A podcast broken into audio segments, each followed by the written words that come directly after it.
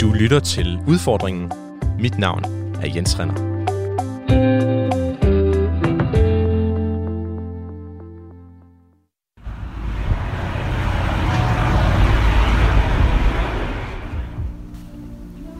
Velkommen til Udfordringen. Jeg, øh, har lige gået ind i en øh, tøjbutik, nærmere bestemt en øh, genbrugstøjbutik. Og hvad fanden laver jeg så her? Jamen, jeg er på udkig efter noget, øh, noget tøj, der ikke øh, ødelægger mit øh, klimaregnskab. Jeg, jeg er gået i gang med at prøve at se, om jeg kan få min øh, CO2-udledning ned, og i den her uge, der kigger jeg på alt det tøj, jeg, øh, jeg køber. Velkommen til. Ja, velkommen her fra studiet. Øh, udfordringen, som du lytter til, det er sådan et øh, hands-on-program, hvor jeg hen over efteråret sænker min egen CO2-udledning så meget, som jeg kan holde ud. Og jeg mærker altså godt efter, hvad jeg kan holde ud, fordi selvom jeg er temmelig bekymret for klimaet og vores øh, planets fremtid, så gør jeg mig heller ikke nogen illusioner om, at jeg kan redde det hele øh, ved at flytte ud i en skov og holde op med at, med at leve mit liv. Øh, tøj handler om øh, mere end øh, CO2-udledning. Det handler også om øh, mode og om, hvordan andre ser mig, og hvordan jeg har lyst til at øh, se øh, mig selv. Og øh, det er alt sammen ting, hvor jeg tænker, det er sådan lidt svært for mig egentlig at gå på kompromis, og øh, det skal vi alt sammen også tale om i dag. Over for mig her i øh, studiet, der står øh, du, Martin Wollersen. Du er jazzmusiker, og du interesserer dig for tøj, og øh, så er du simpelthen øh, samler af sneakers, øh, som er sådan et engelsk ord for kondisko, eller hvad? Ja, ja. Tennissko, kan man sige. Tennissko. Jeg har udfordret dig til at se på dit forbrug af tøj og sneakers i den forgangne måned, øh, for at se, om du kan gøre det lidt mere øh, klimavenligt. Og hvor mange sneakers er det, du har? Jeg tror, nu, jeg, nu lever jeg lidt i flytterod lige nu. Jeg tror, jeg har 24. Nu har jeg nok 26 par. 26 øh, par, par sko. Som jeg selvfølgelig bruger alle sammen hele tiden. Hvor meget tøj køber du? Det er jo så begyndt at blive mere og mere. Fordi det startede med, at jeg, havde, jeg købte en hel masse sneakers, og så tænkte jeg, at nu går jeg op i, hvordan sneakers ser ud, så nu giver det ikke rigtig nogen mening, at jeg ikke har noget tøj, der også ser fint ud, synes jeg. Så en del. En del. For, øh, altså, hvor gammel er det tøj, du har på lige nu? Altså, nu snakkede vi jo sammen om den her udfordring øhm, lige efter lønningsdag i oktober. Så øh, bukserne er sådan set genbrug. Mine sneakers er genbrug. Sokkerne brød jeg udfordring, fordi jeg sagde, sokker, det gider jeg ikke købe nogen, folk kan gå i. Og t-shirtene er genbrug, og min sweatshirt købte jeg jo så lige på lønningsdag. Dagen før du ringede til mig. Hvad med den kasket, du har på? Den købte jeg også øh, lige på lønningsdag. Så maks en måned det hele, eller hvad? I, ja. Øh, bukserne er faktisk før udfordringen, for at være helt ærlig. Okay, men, men også øh, genbrug. genbrug. Cool. Hvor meget tænker du sådan på klimakrisen, når du ikke øh, bliver udfordret til at komme i radioen og, og tale om det? Jeg synes faktisk med sneakers, at jeg, jeg, det er gået op for mig ved at lave den her, det faktisk er noget, jeg har tænkt over mere end jeg troede, altså også for, øh, før. Øhm, at det faktisk går op for mig, fordi man står jo og tænker over, at det er jo ikke læder, det her, og gudske lov for, at den her sko ikke er lavet af læder, fordi den har altså kun kostet 800 kroner, okay. og så videre, i forhold til økologi og sådan noget. Jeg kan, jeg kan rigtig godt lide, at du er med her. Jeg kan godt lide at have en uh, medudfordrer i mine uh, programmer, så jeg er også glad for, at du har tur stille op. Uh, man kan sige, at du er jo uh, hårdt udfordret uh, det kan sige. På, det her, på det her område.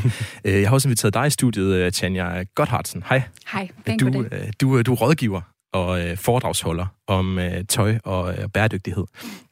Og så har du, øh, du har sådan en enorm stor viden, har jeg fundet ud af, om hvordan tøj påvirker øh, klimaet og, øh, og miljøet. Og det synes jeg, vi skal hive ud af dig den næste times tid. Det lyder så godt. meget som muligt. Men øh, først så vil jeg egentlig gerne, hvis du beskriver, hvad jeg har på. Ja, Jamen, du har en, øh, du har en t-shirt, en hvid t-shirt under en, øh, en denim-skjorte. Og øh, kører du også jeans til? Det nåede jeg faktisk ikke lige at se. Og består sorte på jeans. Sorte jeans, yes. Og et par sneaks. Og et par strømper. Øh, det kunne faktisk være lidt spændende nu, og vi har hørt, øh, hvor lang tid Martin har haft det tøj, han har på. Om verden ikke også har lyst til at dele, hvor ja. gammel han så Jamen, mine bukser, de er et år gamle, tror jeg, cirka. Det er sådan et par sorte bukser, dem har jeg altså købt for ny. Okay. Øhm, den her denim-skjorte er et par måneder gammel, tror jeg. Den har jeg købt i en genbrugsbutik. Mm-hmm. Den hvide t-shirt, dem køber jeg virkelig mange af, må jeg indrømme, fordi de bliver hurtigt ikke hvide. øh, og dem køber jeg også fra ny øh, over internettet. Mine sko, de er fra foråret en gang, tror jeg. Øh, dem har jeg også købt øh, nye.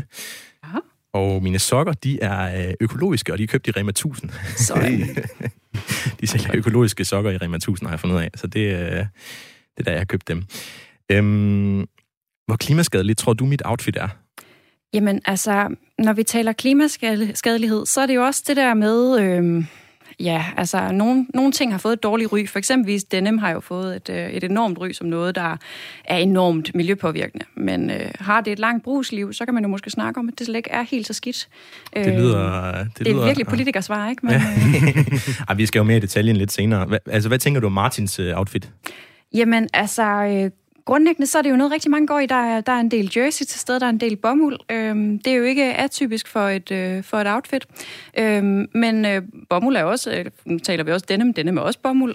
Bomuld har jo et lidt, øh, et lidt sketchy ry på mange måder. Det er noget med en masse pesticider og en masse vand, og også med en masse sociale øh, parametre.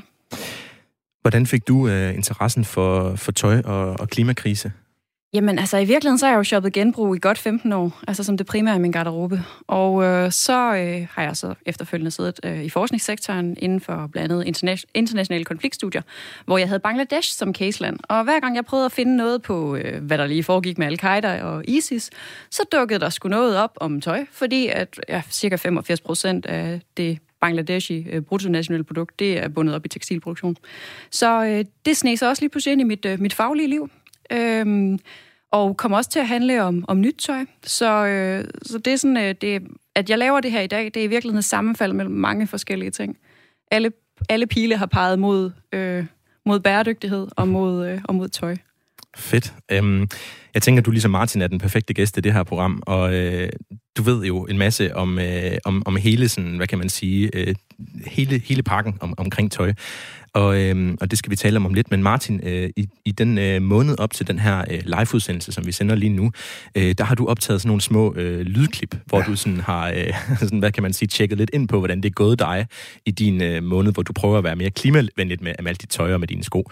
Og øh, der skal vi lige høre den første del. Og jeg har jo også øh, gjort det samme, skal jeg sige, så der er jo også øh, mine eksperimenter med i det her lydklip.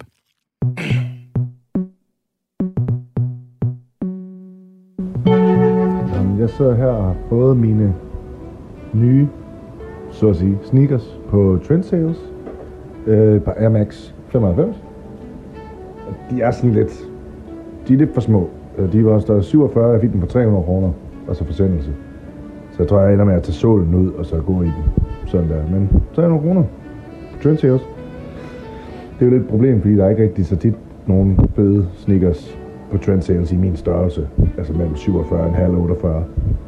Så øh, det er lidt svært, men jeg bliver ved med at kigge. Det er øh, aften, og jeg ligger i min sofa og browser Asos Marketplace, som er lidt sådan et øh, yndlingssted for mig at købe øh, tøj over nettet. Det der med S's Marketplace, det er, at det er i virkeligheden sådan vintage butikker, i især England, tror jeg. Der, nej, det passer faktisk ikke. Der er også både spanske og østeuropæiske vintage-butikker, jeg har købt fra tidligere. Men i hvert fald, det er sådan et, en form for online shop for genbrugstøj, der sådan er, hvad kan man sige, udvalgt, fordi det sådan er mode rigtigt, gætter jeg på. I hvert fald, der er meget af det, der sådan er ret fedt, synes jeg.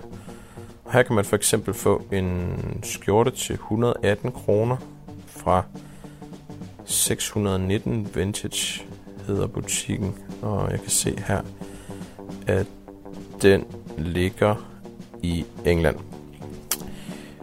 Men ja, så koster skjorten 118 kroner, og så skal man så smide måske 70 kroner oveni i, i porto eller sådan noget, men så for lidt under 200 kroner kan man få en rigtig lækker Ralph Lauren vintage skjorte. Og det er altså et sted, jeg handler ret meget det her. Det er jo alle mulige forskellige butikker, jeg støtter. Det er alt sådan nogle mindre butikker, tænker jeg. Men øh, det bliver sendt til mig, til min, øh, til min dør. Og det, øh, det holder, synes jeg. Det er sgu en fed måde at købe tøj på.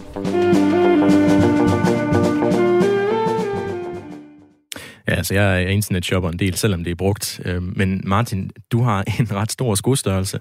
Er det svært for dig at finde ting? Øh, ja, det er det. Det er det jo både, øh, når det kommer til brugt og i normal hvad skal man sige, retail-handel.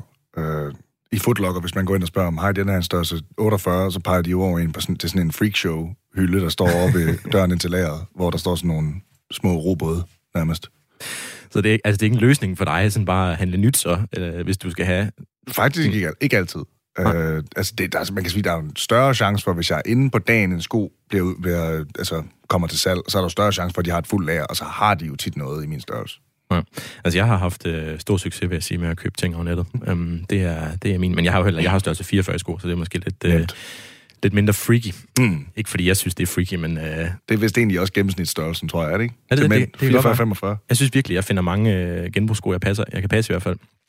Øhm, ja, men vi skal jo snakke om både størrelse og internethandel lidt senere. Nu synes jeg, vi skal prøve at finde ud af, hvilket tøj, der er mest klimaskadeligt. Og øh, jeg kan lige oplyse, at der bliver produceret i gennemsnit 20 stykker tøj til os alle her på kloden hvert år. Øh, og at vi i dag køber 60% mere tøj, end vi gjorde i år 2000 øh, og beholder det halvt så lang tid. I hvert fald nogle, øh, nogle tal, jeg har, øh, jeg har fundet. Øh, Tanja, du skal hjælpe os nu med at finde ud af, øh, hvad der er værst. Øh, Først, der skal vi have et regnskab på plads. Det er det regnskab, jeg øh, holder mine egne handlinger op imod i det her program. Yes. I min første udsendelse, der regnede jeg ud, at jeg udledte næsten 20 ton CO2 øh, om året de sidste år. Øh, en gennemsnitlig dansker udleder 17 ton, så jeg udleder mere end gennemsnittet. Øhm, indtil videre er det lykkedes mig at skære øh, næsten halv- halvdelen af det her, øh, den her udledning øh, i de andre programmer, jeg har lavet simpelthen. Øh, forudsat selvfølgelig, at jeg holder fast i mine, i mine gode vaner. Øhm, hvordan skal vi gøre det her? Martin, skal jeg quiz dig? Og så, og så Tanja, så supplerer du med... med Jeg skal gerne supplere. Ja, det skal jeg. skal vi gøre det? Med glæde. Martin, hvad tror du er det værste tøj, du overhovedet kan... Altså, nu snakker vi materialer, og du kan vælge mellem bomuld, polyester, uld og silke. Hvilken, hvilken af de her fire, bomuld, polyester, uld og silke, tror du er det værste materiale, når det kommer til CO2-udledning? Altså, er det, er det per ton, eller er det bare for verden generelt på et år? Det er simpelthen, hvor, meget, hvor mange ton CO2 udleder et ton Så må det være bomuld. bomuld, siger du. Eller, eller, eller, eller skulle det være sådan silke, fordi der er så lidt af det. Det, det, er, sådan, det er så fint, så det kan være, det er en pisdyr proces. Du, du rammer faktisk øh, ved siden af begge. Det er uld. Er det ja, rigtigt, altså, eller, nej, uld og silke rangerer begge to ret højt i forhold til deres, øh, i forhold til deres øh, klimapåvirkning. Øhm, men, men det, man skal holde sig for øje, det er, at, at lige i øjeblikket, så er der en tendens til at fremhæve øh, især genanvendt polyester som noget særligt bæredygtigt. Og øh, man kan da sige, at i produktionsfasen, så er det måske ikke fordi, at det, det udleder nær så meget. Men øh, ser man på tøjets brugsfase, som jo også er en del af klimaregnskabet, så har det her polyestertøj, altså med mindre at det er polyestertøj, som giver mening til formålet. Polyester, der skal man tænke på, at det, man tager på, det er en plastikflaske. I mange tilfælde, altså med genanvendt polyester. Så, så man kan spørge sig selv, giver det mening at have en plastikflaske på lige nu? Og det kan det gøre, når man øh, er ude i regnvejr. Det kan give mening, når man er ude at bade, eller til træning, eller hvad det måtte være. Det kan også godt være, at man godt kan lide, at der er lidt elastik i nogle af de ting, man har på. Øhm, det, øh, der, der giver det egentlig okay mening, men som det ser ud i dag, så produceres 60% af alt tøj i syntetiske materialer, og det her tøj det har en tendens til at have et utroligt kort brugsliv. Noget bliver kasseret inden for jamen, fem gange brug. Øhm, snakker vi sådan bredt set om det, man kalder fast fashion, altså hurtig, hurtig mode, billig, billig mode, øh, så kasseres det her tøj fuldstændigt efter 7-8 gange brug. Og ja, det så synes kan- jeg var helt vildt. Altså, skal vi lige stoppe Præcis. der? Altså, syv til otte gange. Altså, jeg går ud og køber et par bukser, så bruger jeg dem syv gange, så smider jeg dem ud. Ja. Altså, er det, er det gennemsnittet? Det er gennemsnittet. Ja. Ja. Og det er jo, øh, så kan man begynde at snakke om, jamen hvis den der uld, øh, uldsvætter eller silkeskjorte bliver brugt 100, 200, 300 gange, jamen altså, hvor skidt er det så egentlig, at, øh, at man betaler lidt mere CO2 i, i udgangspunktet? Ja, og det er jo det, der sådan er lidt interessant, fordi jeg ved, når man måler, hvor meget, altså der er sådan et indeks, det var, kan du ikke lige fortælle lidt om det? Jo, altså det, der er lige i øjeblikket, som der er internt i branchen, er rigtig meget palaver omkring. Det er jo, at øh, der er nogen, som har set sig varme på det, man kalder et HIG-indeks, som er en indeksering, altså hvor man tildeler materialerne en bæredygtighedsscore, og der får polyester en score på omkring 50, og uld og silke, de ligger med en score på over 1000, øhm, i forhold til, hvor godt et materiale skal være.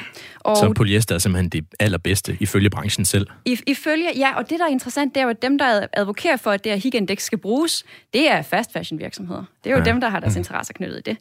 Men det, der også sker, det er, at store øh, salgsplatforme, som for eksempel Zalando, det er jo sådan nogen, der begynder at tage det her ind, så når de vælger brands ud, som skal ligge på deres platforme eller fremhæves som bæredygtige, så begynder de at bruge det her som et måleværktøj. Og hvis det her måleværktøj ikke tager højde for brugsfasen, så kommer vi altså ikke ret langt. Nej, det tager jo til simpelthen altså et måleværktøj til en person, der har tænkt sig at smide sit tøj ud efter syv gange. Så, øh, så er det mest bæredygtige, man kan smide ud efter syv gange, det er så polyester. øh, ja, men så kan man også snakke om tøjets efterliv, altså, hvor de kan, altså, hvis man taler genanvendelsesprocesser og sådan noget, altså hvor meget af det her materiale kan man genanvende? Ender det med at ligge i landfill et eller andet sted og sive ud i jorden?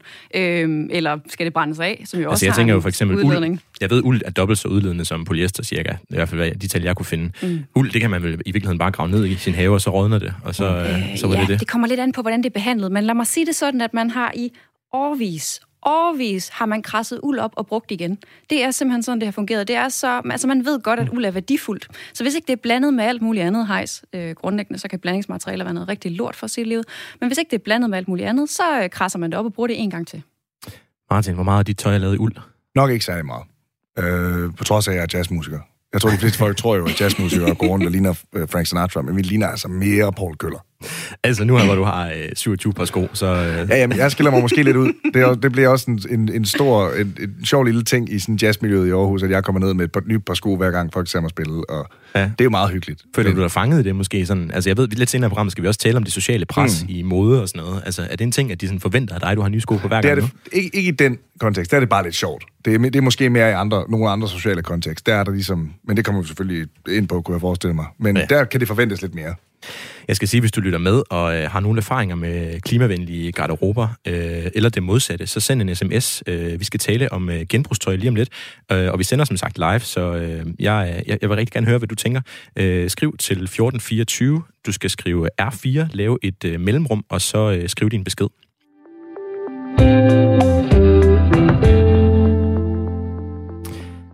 Tanja, jeg er gået til den her øh, tøjudfordring med en helt fuldstændig konkret og klar tanke. Jeg tænker, jeg køber bare mit tøj i en øh, genbrugsbutik, og øh, det gør jeg jo allerede lidt i forvejen, så øh, det kan jeg jo bare gøre endnu mere, har jeg tænkt.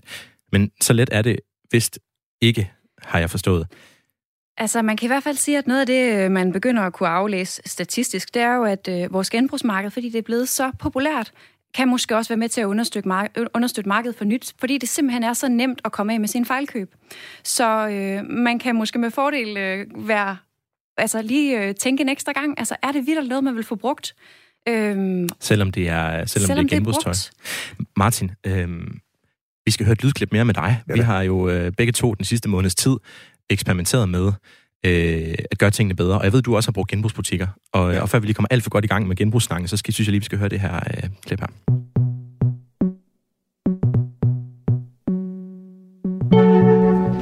Ja, det har været i en del genbrugsbutikker i dag. Øh, Røde Kors og Kirkens Kors og så videre. Det er sgu svært at finde noget i min størrelse, det er det. Altså, jeg har fundet en t-shirt, som sådan er okay. Den er bare sådan lidt normal. Sort t-shirt.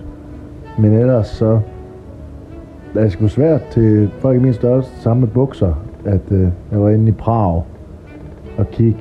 Der er ikke rigtig nogen, der passer til mig. Det er jo selvfølgelig et problem, når man har min størrelse. Jeg må kigge videre. Jeg træsker rundt i en, øh, i en røde korsbutik og kigger efter tøj. Og det, der er lidt sjovt, det er, at i øh, den her øh, vintagebutik, jeg var i, der koster et par øh, Levi's øh, sorte jeans øh, 500 kroner. Og man kan få sådan en øh, Carhartt øh, jakke til 600 kroner. Det er det prisleje, de ligger i de, øh, de brugte beklædningsgenstande. Her i Røde Kors der er det lidt noget andet. Der koster et par bukser 40 kroner. Øhm, 50 kroner måske. Og jakker, de koster 80, 90, 100 kroner deromkring. Lidt to forskellige måder at købe øh, genbrugstøj på. Jeg må sige her i Røde Kors, der ser det hele en lille smule mere slidt ud, og man er også lidt i tvivl nogle gange, om det hele det ikke bare stammer fra et, øh, fra et dødsbo, som er blevet tømt. Det er i hvert fald noget, jeg har tænkt over det der med, at, det, Ja, ja. at der kan jo være en person, der simpelthen er død i de par bukser, jeg så... Men det er ikke også reglen, men man køber ikke under, undertøj i genbrugsbutik. Nej. Det, det, så langt går vi ikke. Men der er også noget interessant i det, fordi i takt med, at vi har fået flere genbrugskoncepter, altså både fysiske genbrugsbutikker, som øh, for eksempel kommissionssalg, og alle de her secondhand apps og webshops, så er det, der er til overs til velgørenhedsgenbrug, det er jo også bare øh, tit og ofte det, man ikke øh, kan finde en værdi i at sælge selv. Ikke? Altså, så, øh, så de er aftager på rigtig meget tøj i rigtig dårlig kvalitet. Ja, det er også noget, jeg har lagt mærke til faktisk. Og, og det er jo sådan, altså omvendt, der bilder jeg mig jo ind, at når jeg går ind i sådan en uh, vintage-butik, hvor jeg skal give 500 kroner for et par bukser, så er det jo fordi, der er nogen, der har brugt tid på at udvælge et par ja. bukser, i, altså et par genbrugsbukser i god kvalitet, som også ser, ser, ser godt ud, som jeg altså derfor øh, gerne vil give lidt mere for. Men jeg synes, når vi kommer op, op altså 500 kroner, det er jo næsten det, jeg synes, man kan godt finde nye bukser, især hvis det er fast fashion bukser, som er billigere end det. Ja, men der vil jeg faktisk rigtig gerne komme med en nuancering, der hedder, at vel, altså, velgørenhedsgenbrug kan også godt have en tendens til lidt at underdrive, hvad kan man sige, hvad vores tøj ressourcemæssigt er værd, fordi at de er også afhængige af, at der er et fast fashion marked, som gør, at en t-shirt kan koste 40 kroner. Men tøj er øh, er ressourcer. Tøj er menneskelige ressourcer og miljømæssige ressourcer. Og det der med, at det i det hele taget kan være så billigt, er jo et kæmpe, kæmpe problem. Det giver os jo en, det giver en, en fuldstændig skæv forventning om et eller andet sted, hvad noget er værd. Mm. Øhm, så bare lige for at angribe den. Fair nok, fair nok. Martin, øhm, du havde simpelthen svært ved at finde tøj i din størrelse ja, i, øh, i genbrugsbutikkerne. Og, og noget, jeg måske gerne... Jeg, jeg ville ønske, jeg havde snakket om det på optagelsen, men noget af det er nemlig også det, Tanja lige snakkede om, at det, det er jo en del, du kan jo snilt gå ind i... Jeg kan også snilt gå ind i en, i en kirkens kors her og give 15 kroner for en øh, altså luset et eller andet t-shirt. Men jeg kan, godt, jeg kan også godt lide, når jeg køber t-shirts, altså normalt, at købe for eksempel en Carhartt t-shirt til 300 kroner, fordi den ved jeg holder i flere år, lidt på det, vi snakker om med, hvor meget man bruger dem. Så jeg kan godt gå ind og købe noget. Altså, jeg, jeg interesserer mig bare også for, om det er noget, der har noget kvalitet, og kan leve videre øh, mere end jeg skal bare lige have det på i bussen. Ja, hvad, hvad kan du sige, uh, Tanja, hvad er bedst at købe en, kvalitet, en dårlig kvalitets t-shirt til 15 kroner i en genbrugsbutik, eller købe en rigtig god kvalitets t-shirt, måske økologisk bomuld, til 300 kroner? Altså, der vil jeg jo sige, at øh, der er man nødt til virkelig at tabe ind i, hvad man reelt vil få brugt mest. Altså, fordi køber man den der til 15 kroner, og kommer den alligevel bare til at ligge, eller ender den endnu en gang i tøjcontaineren, så kan det godt være, at den ender med bare at blive forbrændt. Altså, fordi når tøjet ender i tøjcontaineren, så afhænger det af den individuelle sorterer rent faktisk, hvor tøjet ender hen, altså om det bliver vurderet som skrald, eller vurderet som noget, der kan gå til gensalg. Mm. Så på den måde er der alle mulige sådan afledte, øh, hvor jeg vil sige, at det vigtige her, det er sådan set at, at finde ud af med sig selv, hvad vil jeg bruge mest? Og i, nu snakker vi også lige kort om, at bomuld er, kan være noget værre griseri, men der er jo faktisk noget certificeret økologisk bomuld, som har en væsentlig lavere miljøpåvirkning end konventionel bomuld. Øhm, så det er i hvert fald en ting, man godt kan sige til sig selv, at det er bedre at købe øko end ikke øko. Det kommer, det kommer meget an på, øhm, altså fordi økologisk bomuld er øh, omgivet af enormt mange problemer. Der er rigtig meget økologisk bomuld, som du ikke helt alligevel kan være sikker på om er økologisk, og så videre, og så videre. Øh, det, man kan gå efter, det er en såkaldt godt certificering. Det står for Global Organic Textile Standard. Den, øh, det er noget med, at det er, hvad er det, 93 procent mindre vand og så videre, der bliver brugt i produktionen af det. Og så er alle de sociale forhold i værdikæden, de er sikret, så det vil sige, at øh, meget økologisk bomuld i dag kan også, også være lavet af slavearbejdere. Så, øh, GOT-standarden, den må man gå efter. GOTS. GOTS, okay, standarden. Øhm, vi har fået en sms fra Tobias øhm, her i Aarhus. Han skriver, hej derinde, jeg er stor fan af læderjakker, men jeg ved godt, at de er dårlige for miljøet. Bør jeg holde mig fra ægte læder og købe kunstlæder i stedet, eller gør det i reglen øh, faktisk ingen forskel? Ved du det, Tanja? Det kommer jo igen på, an på, hvilken bæredygtighedsparameter vi skal stille det her op imod, fordi plast, altså, som meget kunstigt læder er lavet af, er heller ikke en super fed løsning. Altså, øhm, og taler vi læder, så har læder jo faktisk den fordel også, hvis vi taler sko, at det kan repareres i en ret højere grad, end rigtig meget plastik kan. Øhm, så i virkeligheden, så, så afhænger det af nogle helt andre parametre.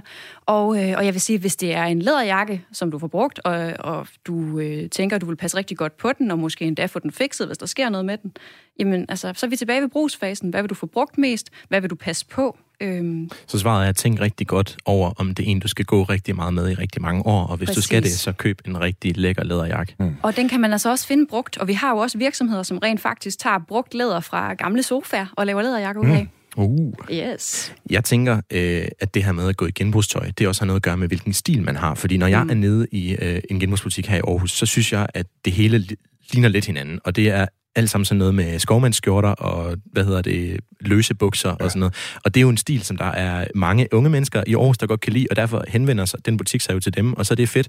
Men jeg tænker, der er jo også folk, der studerer jura og gerne vil gå i stramme sorte bukser og hvide skjorter og, og pussede øh, lædersko. Hvor skal de finde deres genbrugstøj? Er det, er det, ikke, er det er genbrug måske kun noget for nogle stil, stile vi er der nu, hvor altså nærmest uanset hvilken stil du har, kan du faktisk finde noget. Men det, kan, det handler om at finde ud af, hvilken type genbrugskoncept, der passer til dig.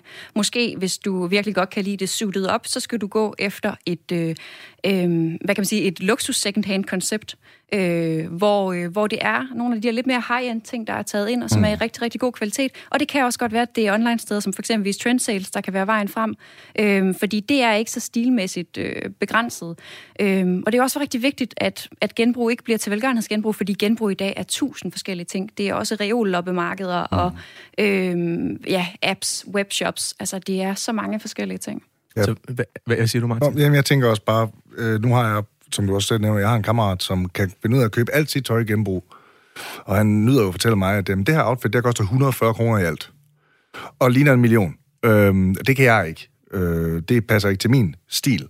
Ja. Øhm, men jeg har det som om, man kan godt gå i genbrugsbutikker, og så måske godt kunne lide den der suited op ting, og så kan det være, at en ud af 15 gange kan du finde den skjorte, som du måske synes er fed, fordi den tilfældigvis var nogen, der men det er der jo også en, altså, i virkeligheden en, en rimelig god pointe omkring, fordi det er jo ikke alle, der har 15 forsøg, altså i, mm. altid til at bruge 15 forsøg på at finde en jakke. Altså det er jo nok de fleste mennesker, der ikke gider at gå i 15, 15 gange i genbrug for mm. at finde en jakke, man kunne finde ved at gå en gang et sted hen. Præcis, og der er også, altså man kan sige, hele spørgsmålet om convenience står og falder jo også med, at nogle, nogle genbrugskoncepter er mere convenient. For eksempelvis øh, appsene, der kan man jo søge ret specifikt på de ting, man kigger efter, hvis man vil det, øh, og det er noget, man kan gøre hjemme fra sofaen. Hvad hedder de der apps? Jeg kender dem ikke. Jamen altså, taler vi for eksempelvis altså trend sales. Øhm, den har du brugt for, meget, meget. Ja. For dem, der er virkelig glade for luksusvarer, så kan jeg anbefale franske Vestiaire Collective. Øhm, det er også ret godt. Jeg tror faktisk også næsten, du vil kunne finde sneaks der.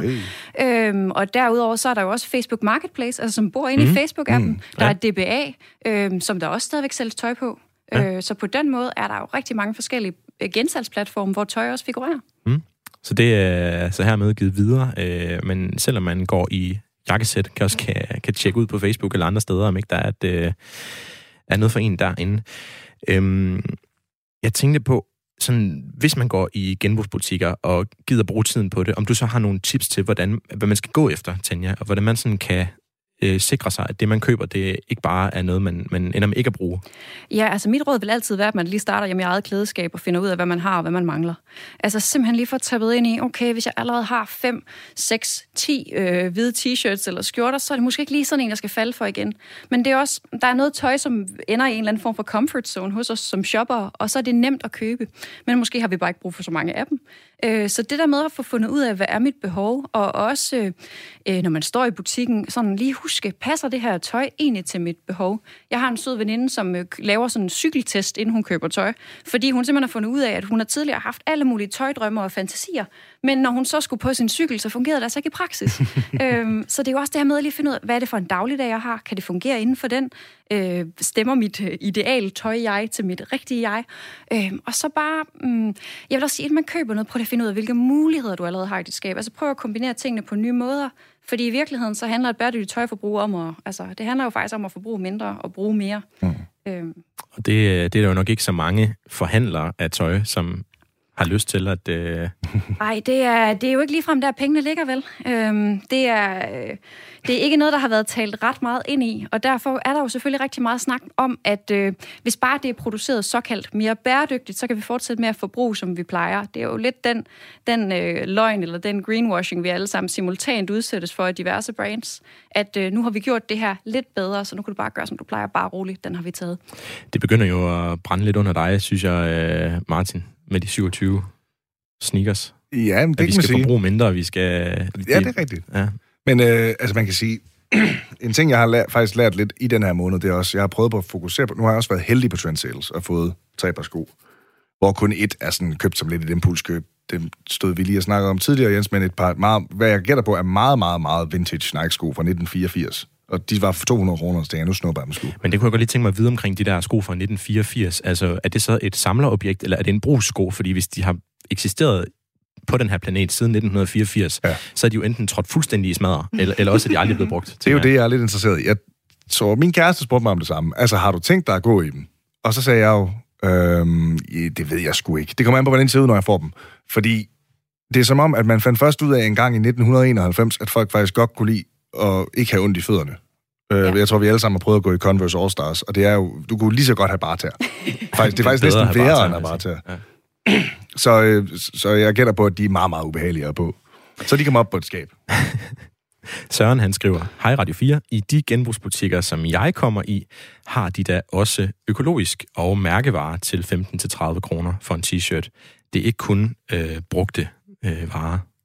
Det er, jo, og det er jo den pointe, du også har, har uh, Tanja, at der, der er mange genbrugsbutikker, ja. som simpelthen sælger nyt tøj, som aldrig er blevet brugt, og som så ender i genbrugsbutikker. Jamen lige præcis. Altså, vores overforbrug er jo eskaleret i en sådan grad, at der er rigtig meget tøj, der hænger hjemme hos folk med mærker på. Altså, taler vi om folks garderober, så snakker vi også om, at folk de har omkring 70% passivt tøj i deres garderobe, så bliver 30 mm. procent brugt, ikke?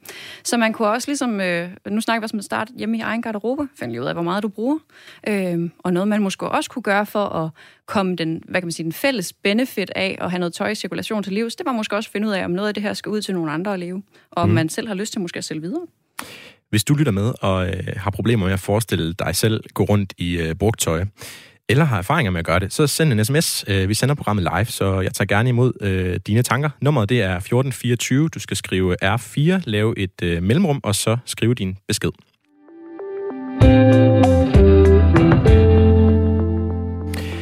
Du lytter til øh, udfordringen, hvor jeg, Jens Renner, forsøger at presse min egen CO2-udledning så meget i bund, som jeg kan, mens jeg øh, prøver at beholde alt det, der gør mit øh, liv godt at øh, leve.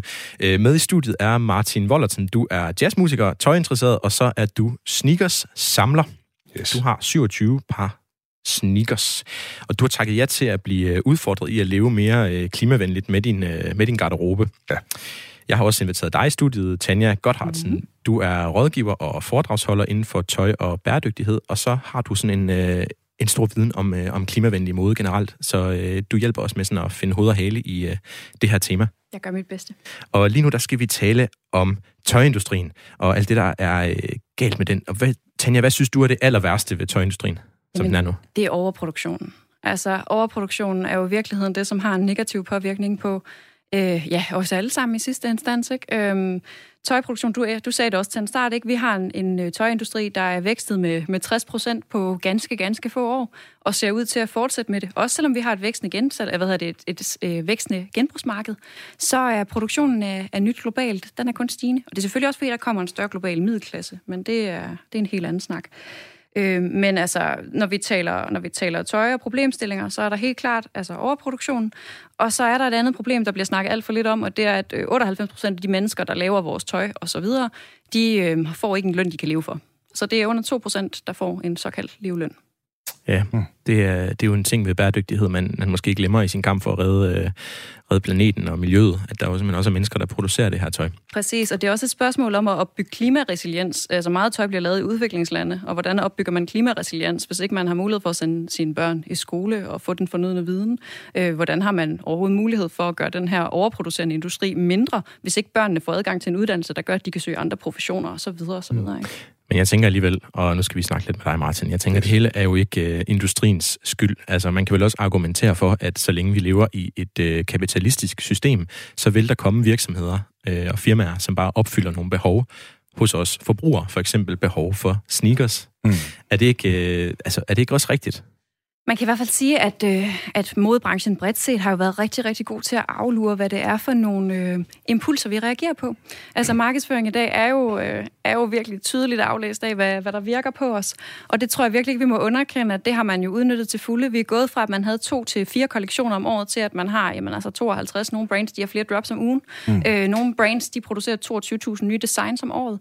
øh, man har jo i virkeligheden bare set, at øh, vores dopaminrus kan man et eller andet sted øh, profitere rigtig, rigtig vildt på. Mm. Så det er noget med, at, øh, at, at vi sådan skal til at tænke lidt anderledes måske, i den måde, vi mm. efterspørger tøj på. Er det, altså, er det noget, du kunne finde på at gøre, Martin? Jamen, det er det en, en lille smule mere, altså bare, hvis man bare skal holde det til sneakers. Jeg har også prøvet på at, at, at gøre mig nogle køb, og det er selvfølgelig også, fordi jeg ved meget om sneakers, og jeg ved også lidt, hvad for nogen, der er lavet af pisse og papir, og hvad for nogen, der er lavet af et brand, som der går op i, øh, at det kan holde lidt. Øh, nu øh, købte, fik jeg også et par New Balance, meget, meget billigt. Som og, er et andet skomærke. Som er et amerikansk skomærke, som, øh, som, som nu er jeg jo ikke, det er jo ikke mig, der er klimaforskeren, jeg er bare humanisten her. jazzmusikeren. At, jazzmusikeren. Kan barn har mange navne. Men, øh, men det er jo, øh, så vidt jeg ved, også et, et, et brand, som der prøver på at fungere lidt mere hvad skal man sige, økologisk i den amerikanske sans. Og de har to produktionscentre, et i USA, hvor de har deres største kundebase, og så et i England, hvor de har deres næststørste kundebase. Mm. Og det er bare lige hurtigt, det er fordi, jeg synes, det er spændende, fordi der er den, der hedder New Balance øh, 993 grå, sådan øh, ruskin sneaker, som man ser konstant nu. Og det undrer mig lidt. Jeg synes, det er fantastisk, fordi det er en kvalitetssko, der i mm. princippet er håndlavet, så vidt man kan sige, i masseproduktion. Og så er den pisse dyr. De koster næsten 1600 kroner. Ja. Hvor før, der snakker vi jo de der fila, som alle øh, gymnasiepiger gik i. Og så De der derefter- hvide sko, som man Ja, ja. på fire gange, og så er de så snavset, at man ikke... Altså, Øh, Fila Disruptors, dem, du skal jo ikke snakke med folk, der har dem på, hvis de er over øh, 21. men nu er det altså... Øh, nu, nu har jeg ikke inviteret dig studiet for at være sneaker-ekspert, er men du ved jo alt om sneakers. Det her, det er jo selvfølgelig gør du det, når du samler så meget på sko. Jeg tror faktisk også, at min lillebror han har de der øh, New Balance der. Ja. Jeg synes, det er rigtig smart ved de sko, det er, at de har en farve, der gør, at man ikke kan se, at de bliver beskidte. Lige præcis. Og det, det er altså noget, jeg har lært. Altså, hvis jeg skal købe sneakers, så køber jeg en farve, der ligner snavs, fordi så kan de blive snavset, og de ser stadig nye ud. Præcis, man kan jo undre sig over, at folk går rundt i kridhvide sko. Altså, de, de gymnasieeleverne var så også, så har jeg lagt mærke til, så smarte, at det kommer lidt på mode at have beskidte hvide sko. Det er jo, det er jo genialt. Det er ligesom dengang, der kom mod i at have huller øh, på knæene i jeansene. Tror du, det er, øh, hvad hedder det, er det, er det et udspekuleret ondskab fra modeindustriens side, at de har gjort hvide sko øh, på mode, sådan så vi kan udskifte skoene hurtigere? Tanja? Øh, jeg, vil ikke, jeg vil ikke sige, at, øh, at det måske er det incitament helt så meget, der kører det, som at man mere selvfølgelig er interesseret i at holde et flux mellem, hvilke farver der er inde, og hvilke snit der er inde, og en hurtig udskiftning. Øhm, så, så på den måde, jeg tror, jeg, ja, jeg ved sgu ikke. Altså, der er mange dele af det her, der er super udspekuleret, men, men det, det fælles incitament er jo bare at holde forbruget så højt som, øh, som overhovedet muligt, og i mange tilfælde faktisk også at skabe produkter, som du ikke kan reparere på. Nogle ting er jo så elendigt syet, at hvis du prøver at fikse det, eller få det rettet til, så, øh, så falder det fra hinanden. Mm. Mm. Og så tænker jeg jo, hvis man så virkelig skal øh, gøre noget anderledes, så kunne man jo gå til skrædderen og simpelthen få syet sit tøj. Altså, køb noget stof et eller andet sted, mm. gå ned til skrædderen, få det syet.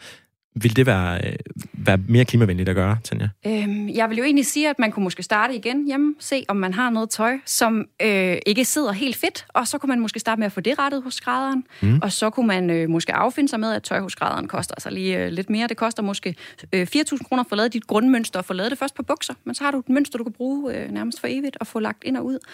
Øh, men når vi taler om at få det lavet hos skrædderen, skal man selvfølgelig også huske, at metervaren, altså den, det tekstil, man får brugt, at det er noget ordentligt, og noget, der ikke er lavet under øh, redselsfulde forhold med en... Så det vil sige økologisk GOTS-certificeret? Det kan også være europæisk hør, som faktisk også er en ting, der ikke sprøjtes. Det kan også være øh, den der godt certificering, den dækker for eksempel også nogle uldstoffer. Mm. Så man kan også bruge et materiale, der hedder Tencel, som er lavet øh, lidt ligesom øh, viskose, som jo er lavet af træer, øh, men som er lavet i et lukket øh, kredsløb, hvor man ikke udleder opløsningsstoffer.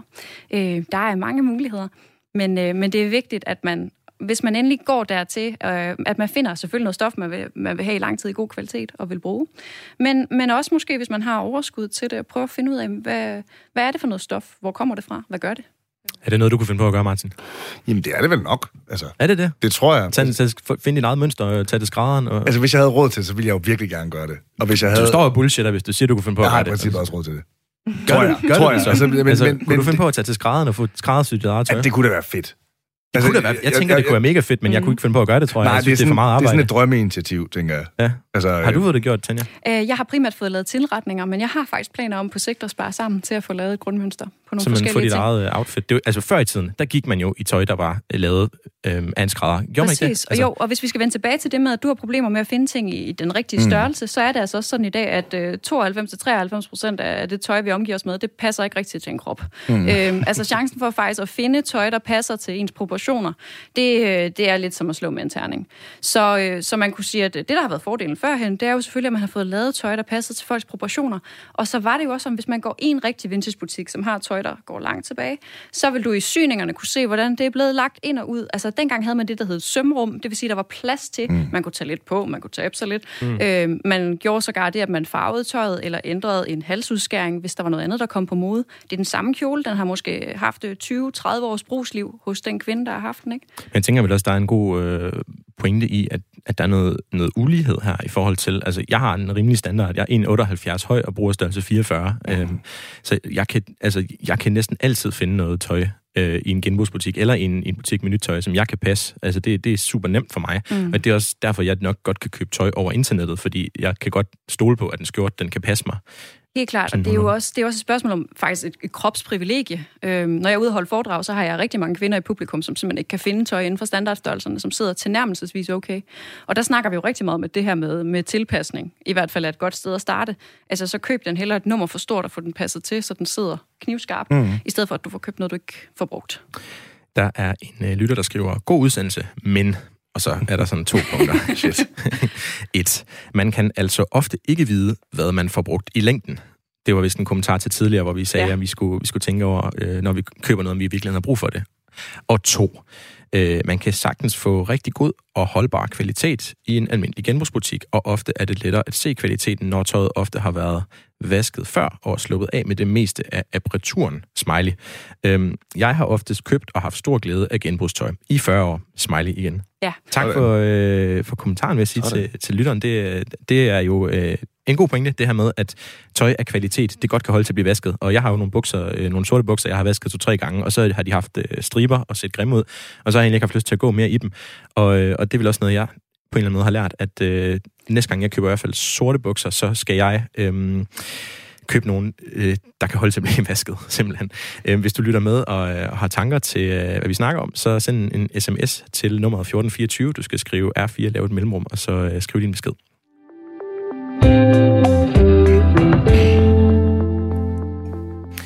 Martin, øh, som jeg har udfordret, øh, du har jo den sidste måned prøvet at leve mere klimavenligt i dit øh, massiv forbrug af især sko, men også tøj. og du har optaget dine strabasser. Jeg har også øh, gjort det samme, og øh, her kommer lige lidt lidt mere.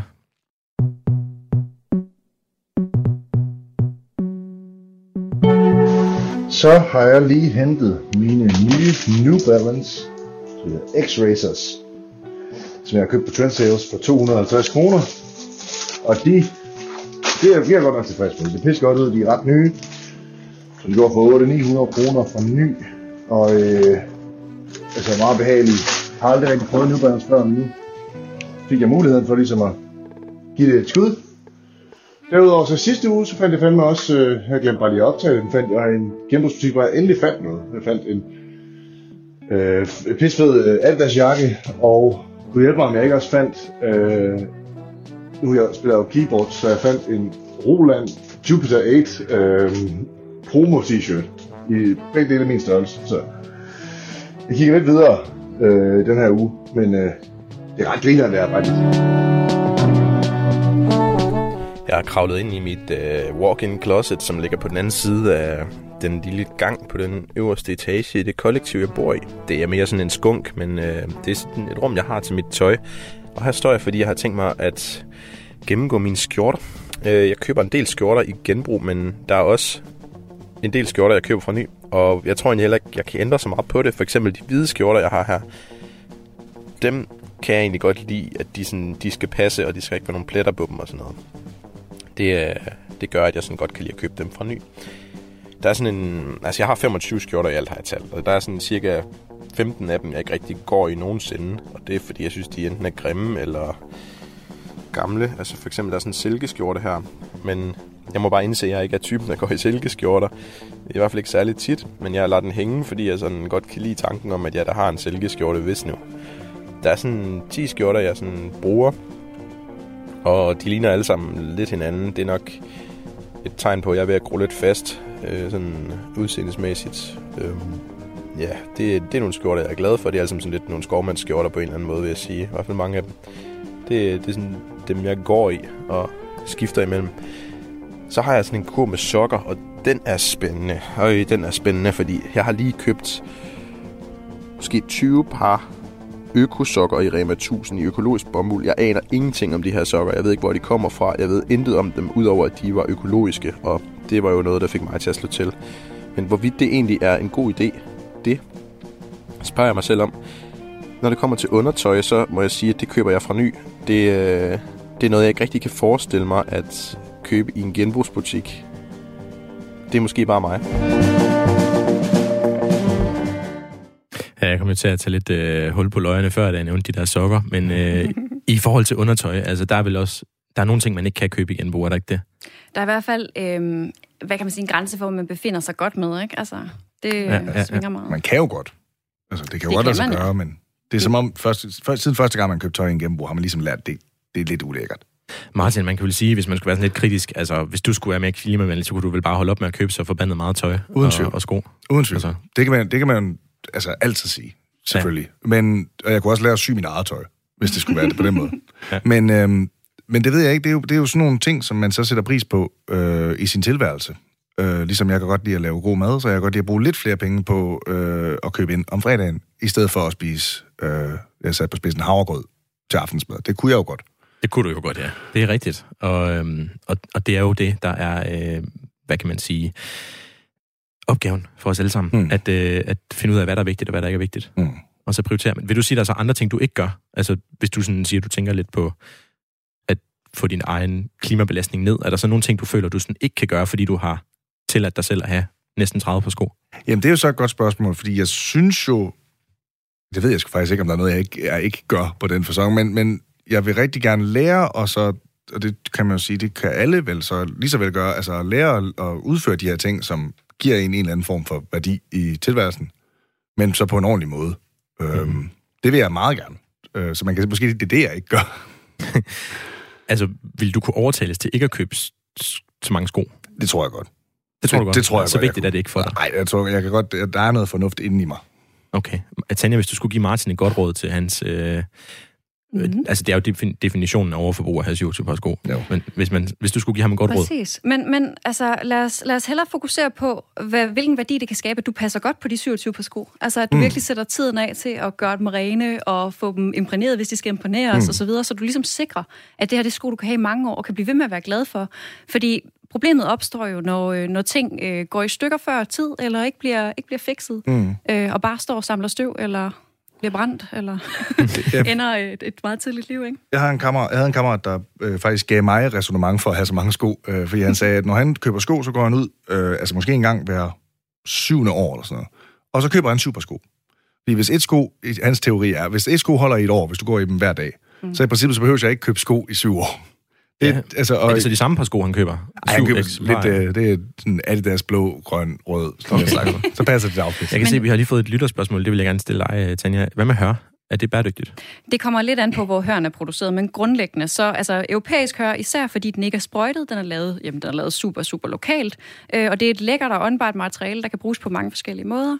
Øh, hør er grundlæggende rigtig, rigtig lækkert, men der kommer også rigtig meget øh, knap så fed hør fra Kina, så der skal man måske lige kigge efter, hvor den kommer fra.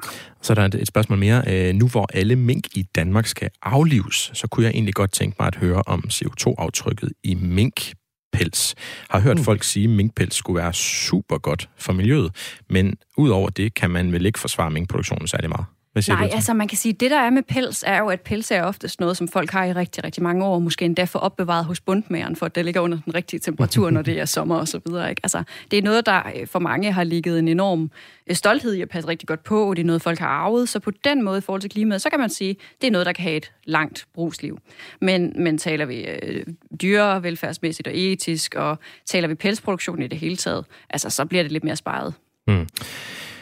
Vi skal samle op. Vi er ved at være i mål med det her program, og det er jo et program, hvor jeg forsøger at øh, reducere min egen CO2-udledning, øh, uden at gå på kompromis med alt det, der giver mig øh, trivsel og livsglæde. Og øh, i det her program, det handler jo om tøj, og derfor så skal vi se på, hvor meget CO2 jeg kan reducere ved at ændre mine tøjvaner. Mm-hmm. Først så synes jeg alligevel, vi skal starte med dig, Martin, fordi du har alligevel et større forbrug end mig, kan man sige.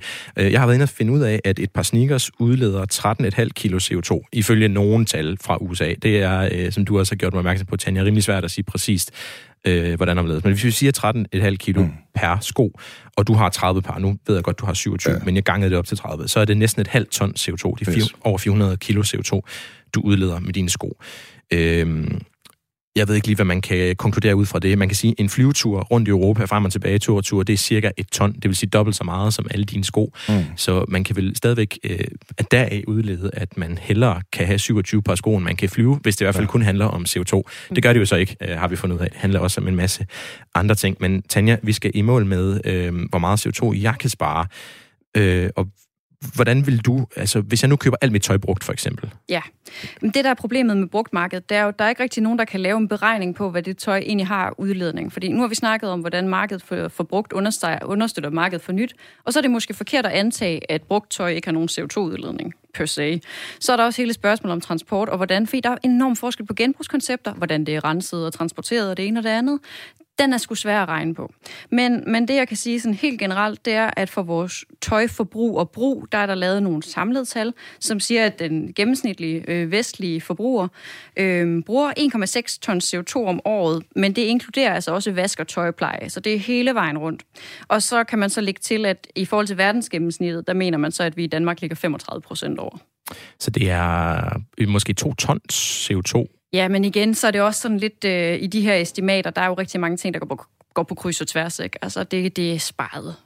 Det er sparet, ja. Altså, man kan sige, at jeg køber det meste af mit, genbrugstøj, øh, mit tøj i genbrug øh, i forvejen på måske undertøj og øh, nogle sorte bukser, som jeg ikke synes, jeg kan finde i genbrug. Øhm, hvor meget altså, og jeg køber heller ikke særlig meget tøj i det hele taget. Hvor meget øh, kan vi sådan lande på et eller andet? Kan vi sige for eksempel 150 kilo CO2, jeg kan trække fra mit regnskab, hvis jeg stopper med at købe men det, nye ting. Altså, der, der tror jeg simpelthen, at der... Øh, jeg tror, i stedet for måske, at vi i det her tilfælde knap... Altså, i stedet for at snakke så meget om CO2, faktisk er nødt til at kigge på kilotøj, der bliver købt om året. Fordi der har vi nogle tal på, hvor meget vi går ud og køber en nyt færdigt tøj. Og der, øh, der køber vi hver især øh, 10,2 kilo tøj, og taler vi tøj og tekstil, og så er det 13,1 eller andet kilo. Øhm, og det svarer til en jamen 30-36 stykker tøj per person, der bliver købt om året. Og hvis vi så ud af det udleder, at vi har x antal CO2, øh, vi udleder på vores samlede tøjforbrug, så kan man måske sige, måske jeg næste år skal prøve at købe 15 stykker tøj i stedet for. Mm. Så har man selvfølgelig stadigvæk noget brugsudledning ved vask og det ene og det andet, øh, og mm. man har allerede noget tøjskabet, som også har en udledning, men måske er det også det der med at få reduceret, øh, hvor meget nyt, der flytter ind og fylder, og mm, det ene og det andet, mm, mm. og hvor meget man ender med at kassere. Hvis jeg halverer mit, mit tøjkøb, hvor meget kan jeg så spare? Jamen, der er jo nogen, der siger, at øh, hvis vi forlænger, hvis vi fordobler levetiden på det tøj, vi allerede har, øh, sådan som modindustrien producerer halvt så meget som nu, så kan vi reducere CO2-udledningen fra industrien med 44 procent. Okay. Så tror jeg, jeg vil tillade mig at øh, trække 200 kilo af min egen øh, udledning. Det er meget øh, lavt sat, men det er jo et tal, jeg er nødt til at sætte tal på, kan man sige, ja, øh, i, min, i mit eget program her. Øh, det vil sige, at jeg kommer ned på 11,4 ton om året fra 19,7 ton, som jeg jo øh, startede med at udlede i, øh, i starten af, af det her program. Vi har lige lynhurtigt tid til, Martin, at du siger et eller andet klogt, eller noget, du har fundet ud af i dag. Yes, øh, altså i, man kan sige, jeg havde tænkt lidt over nu, hvor Tanja også snakker i forhold til det med greenwashing, at mm. der er lige opstået en ting, som jeg lige læste om forleden, hvor øh, det hedder, jeg tror, det hedder Nike Crater, hvor de bruger øh, resterne fra produktionen, altså sådan noget gummi, krymmel og så yes. videre, til at lave soler af. Giver det nogen som helst mening, eller er det bare en måde i princippet på, og det er jo god PR, det er der jo ingen tvivl om.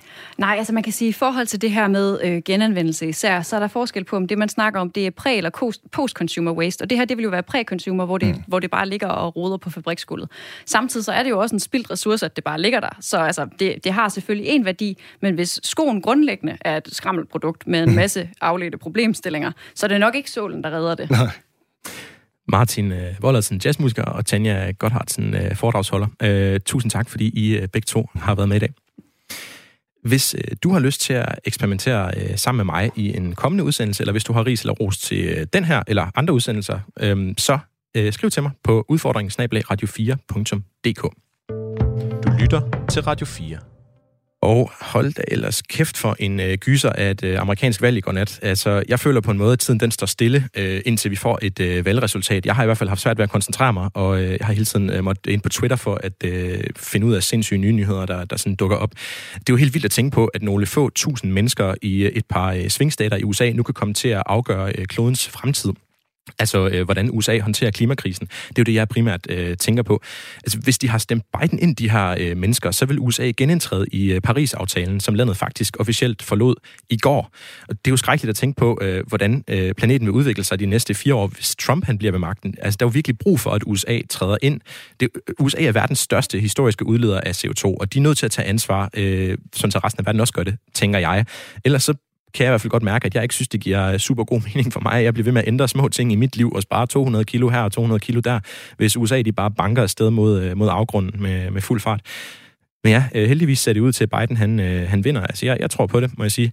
Øh, og selv hvis Trump han øh, laver larm og råber og skriger og lyver, så øh, holder deres øh, demokratiske systemer forhåbentlig til det. Men øh, hold da kæften, gyser. I, øh, I andre verdensnyheder så øh, er der jo i dag en øh, sag for højesteret i Norge, hvor øh, miljøorganisationer har sagsøgt staten Norge for at bore efter olie helt op nordpå i øh, Arktis. Argumentet det er, at øh, det ødelægger nordmands ret til at leve med en sund natur, og det bliver altså øh, spændende at se, om det argument det holder i retten. I øh, næste uge, der handler udfordringen om alle mine udbydere. Det vil sige mit øh, pensionsselskab, min bank, min øh, forsikringsudbydere osv. Øh, her kan jeg nemlig selv have en øh, positiv øh, indflydelse på, hvor meget CO2 jeg er øh, skyld i, bliver udledt øh, på mine vegne, når de investerer i ting og sager osv. Jeg håber, at øh, den her udsendelse har givet dig nogle idéer til, hvordan du kan have en øh, flot garderobe og samtidig opnå mindre CO2-udledning. Hvis du har lyst til at eksperimentere sammen med mig, eller har øh, kommentarer til det her eksperiment, jeg havde gang i i dag, så kan du skrive til mig på udfordringen radio4.dk. Jeg håber også, du har lyst til at lytte med igen næste torsdag kl. 13, og øh, hvis du kun lige fik de sidste par minutter med i dag, så kan du finde mit program som podcast, øh, der hvor du henter dine podcasts. Bare søg på udfordringen Radio 4.